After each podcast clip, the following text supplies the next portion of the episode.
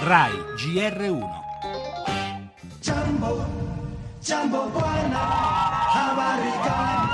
Mungu abariki Kenya.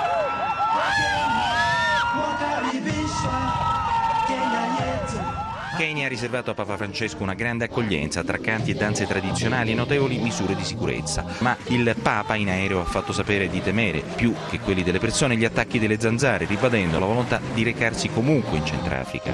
Io vado con gioia. Le auguriamo buon viaggio. Ecco, ci proteggeremo dalle zanzare.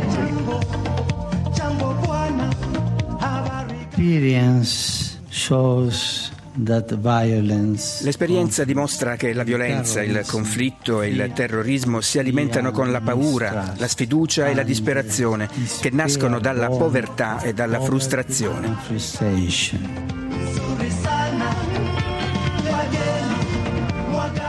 C'è un grande tema, eh, le grandi religioni non possono stare alla finestra a guardare. Cristiani e musulmani insieme devono essere davvero fermento di una nuova umanità, anche perché è inutile nasconderselo, dietro il terrorismo, dietro le violenze, dietro le guerre si celano interessi economici.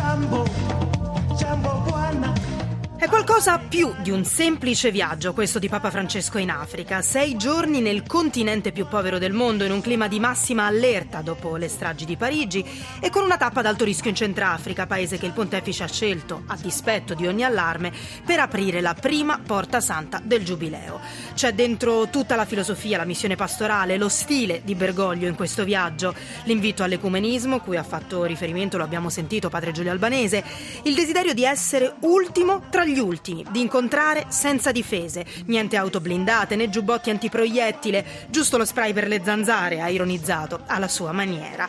E poi il messaggio, subito chiaro, dialogo, riconciliazione, lotta alla povertà e al sottosviluppo, tutela del creato, difesa dei giovani. Sono queste le armi che Francesco invita ad imbracciare per combattere, dice, i nemici della pace.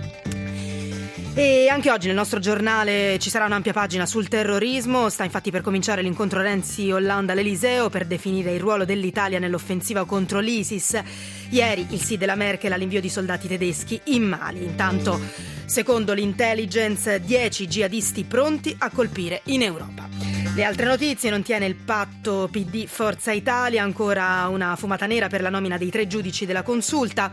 La cronaca, un nuovo femminicidio a Perugia e parleremo anche delle missioni italiane su Marte per cercare la vita. La musica, l'ultimo lavoro di Biagio Antonacci e poi lo sport, la vittoria delle Juventus in Champions e stasera c'è l'Europa League con tre italiane.